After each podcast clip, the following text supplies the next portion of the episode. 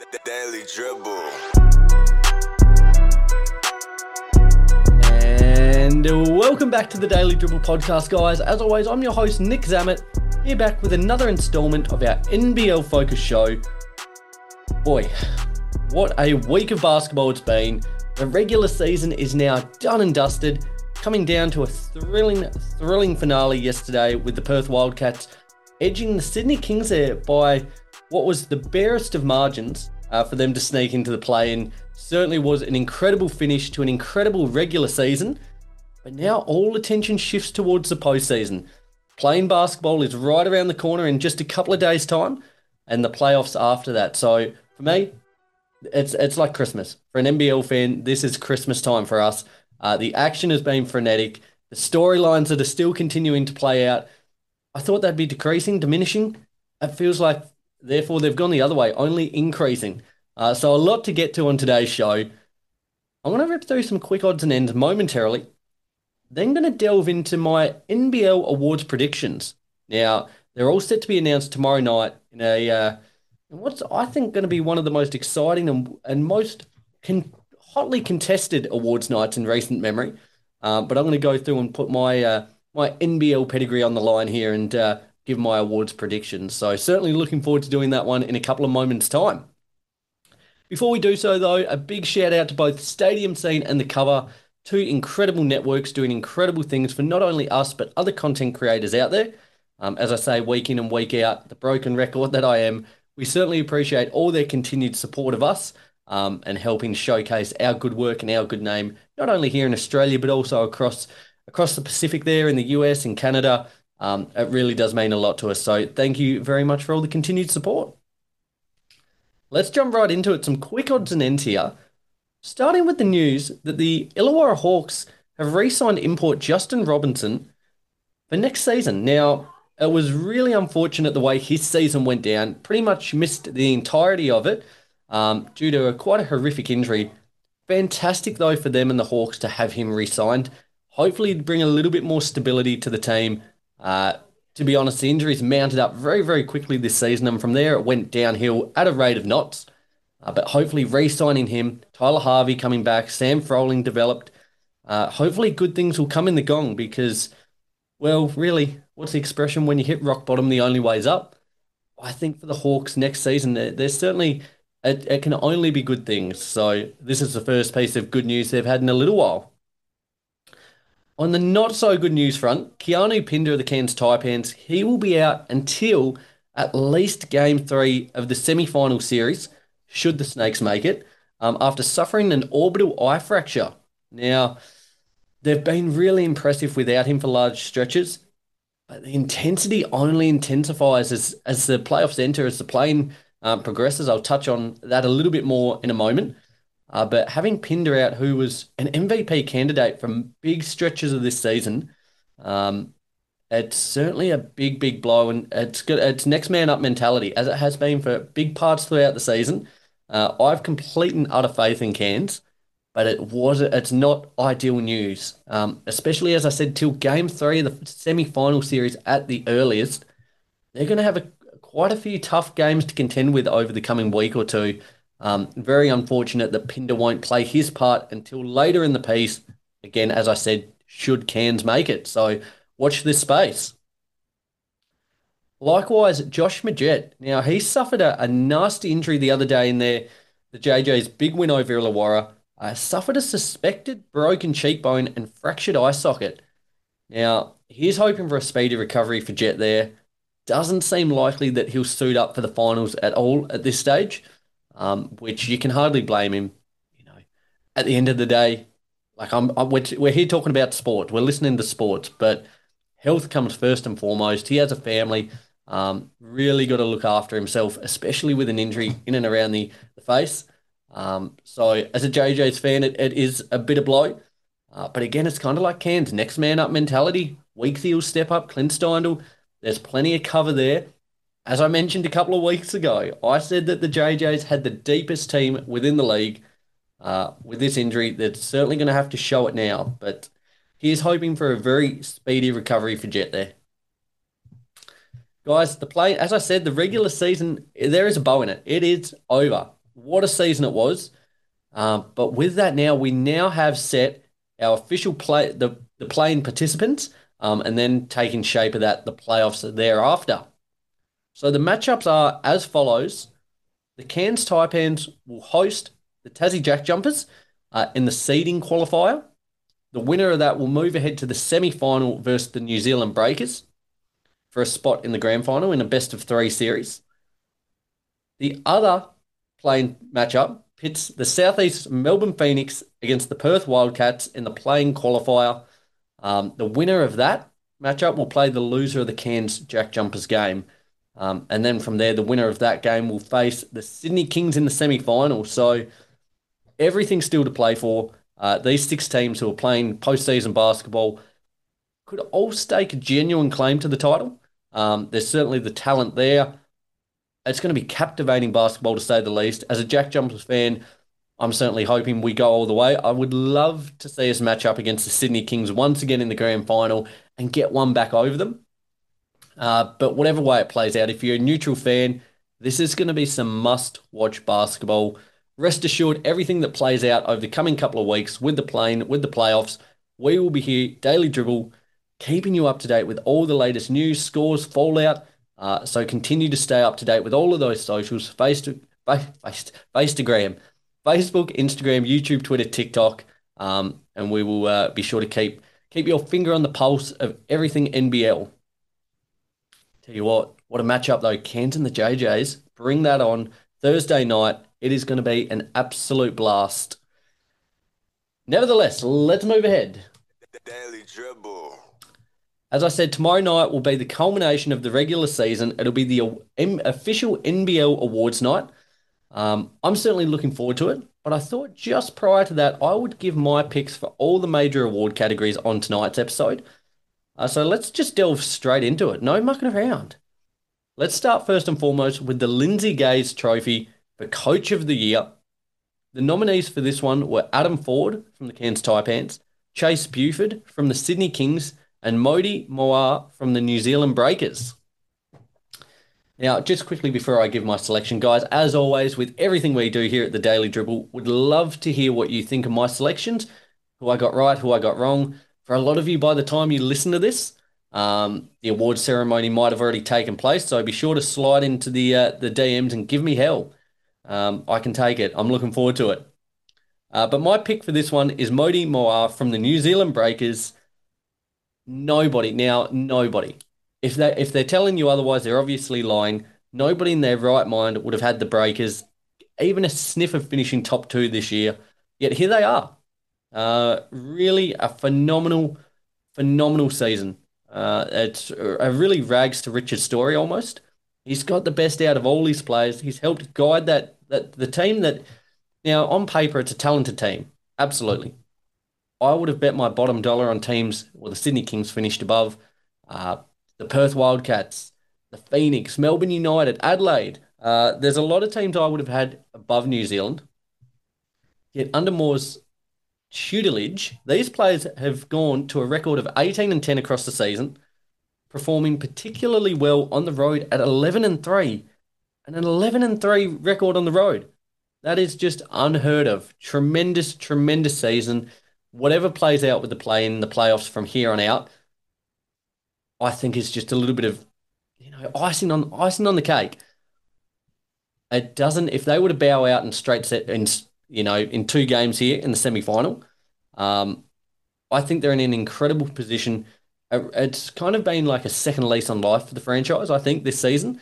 Uh, the way the community supported them, having ball back in New Zealand, the players who have stepped up, William McDowell White, the imports that have come over. I think they're really poised for a good run at things over the coming years. Uh, but I think from this tremendous turnaround, nobody could get it bar Mody Maor. So very well done there. For the next generation award, the nominees were Luke Travers from the Perth Wildcats, Sam Froling from the Illawarra Hawks, and Sam Waardenburg from the Cairns Taipans.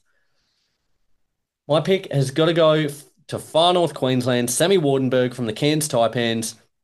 I just think this would be so unjust if he didn't win it.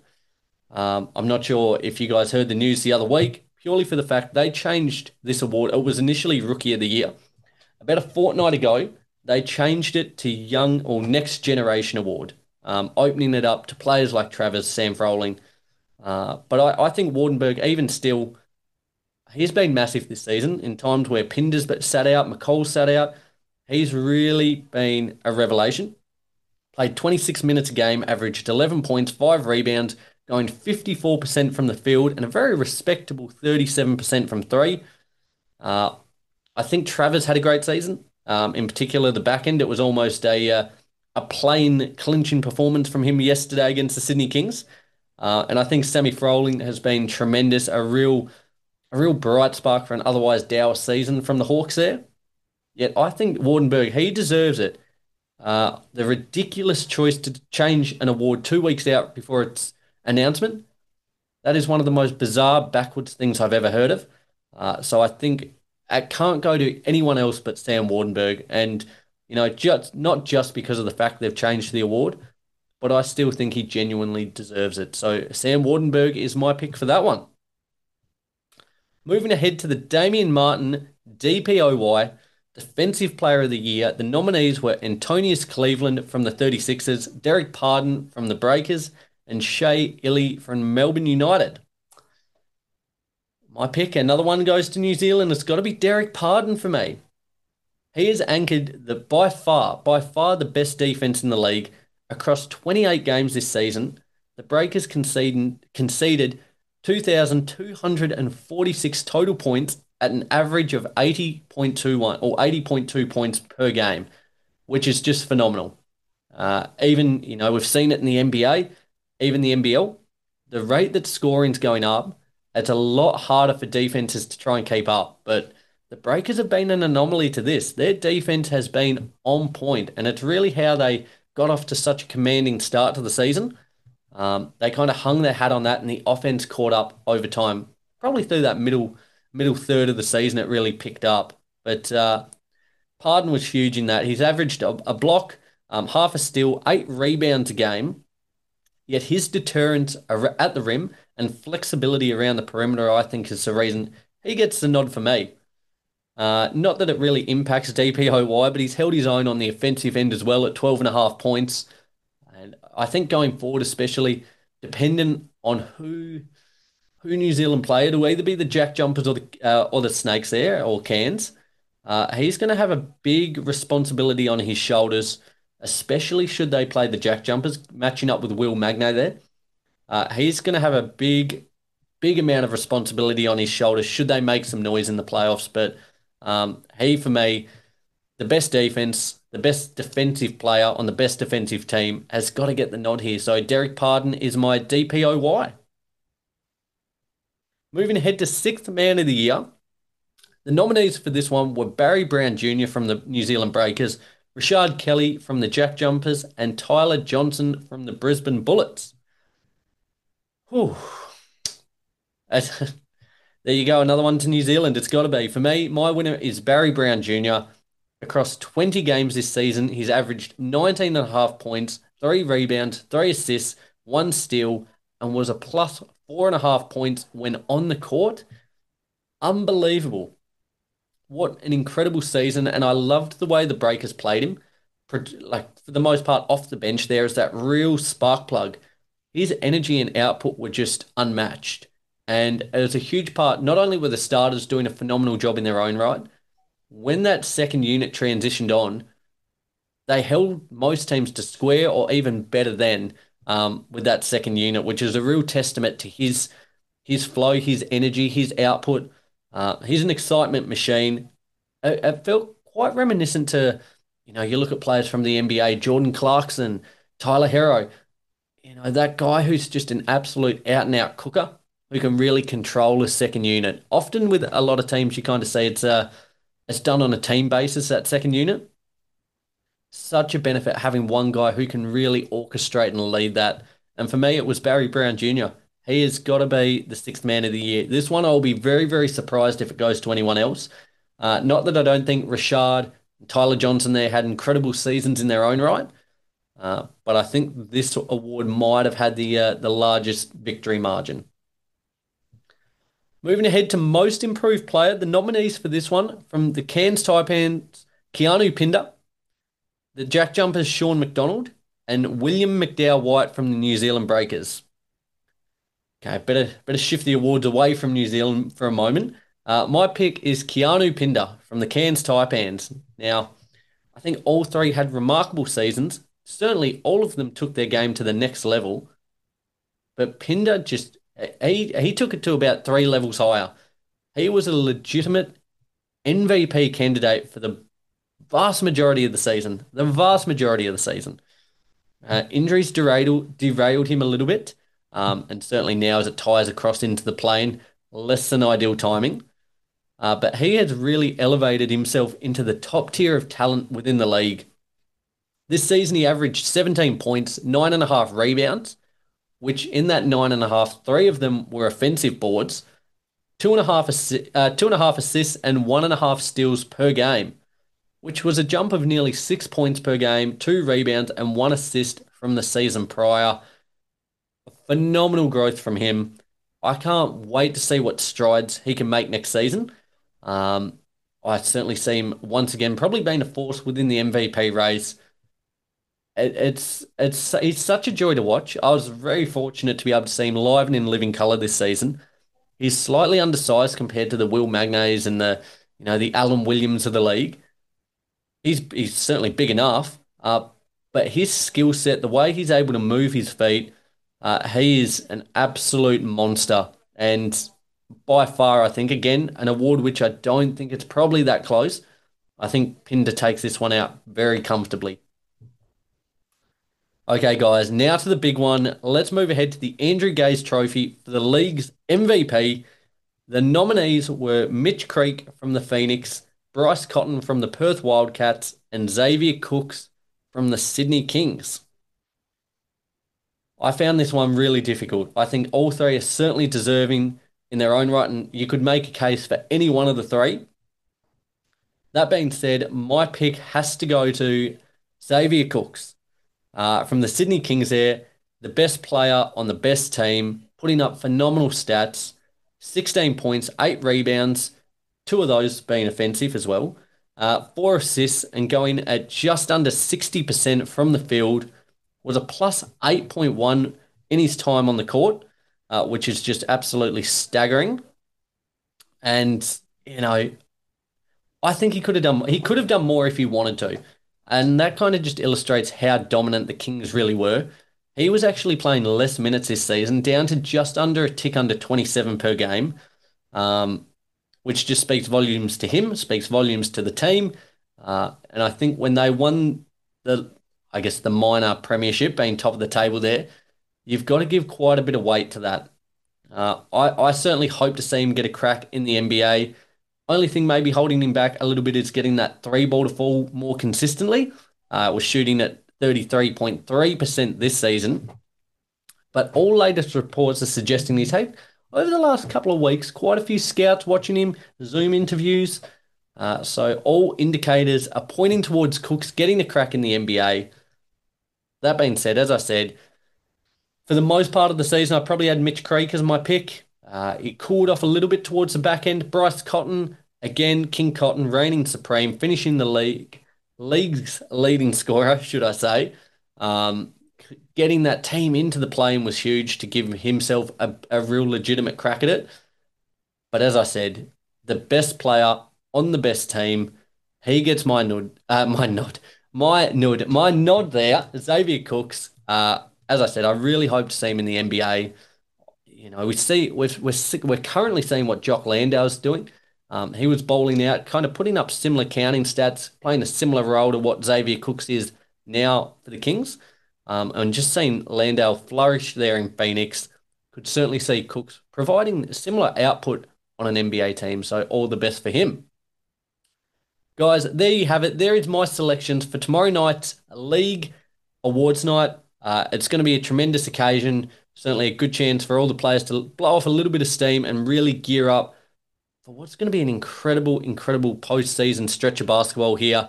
As I said, kicks off with the play-in games, the Cairns Taipans taking on the Tassie Jack Jumpers, and the Southeast Melbourne Phoenix hosting the Perth Wildcats. Good things to come, guys. As, as I said, as an NBL fan, I am absolutely buzzing. Um, as I said, be sure to stay up to date with all of our socials Facebook, Instagram, YouTube, Twitter, and TikTok. And we will be sure to keep your pulse on everything that's going on in the NBL. Until then, though, guys, tune in this week as Rowan Lee joined myself once again for another episode of our NBA, NBA Focus show. Uh, we'll be discussing everything trade related, in particular, the news that went down today the NBA League altering shift that Kyrie Irving was heading to the Dallas Mavericks. Um, tune in to hear our takes on that one. Till then, guys, have a great week, and I can't wait to talk to you soon. Bye.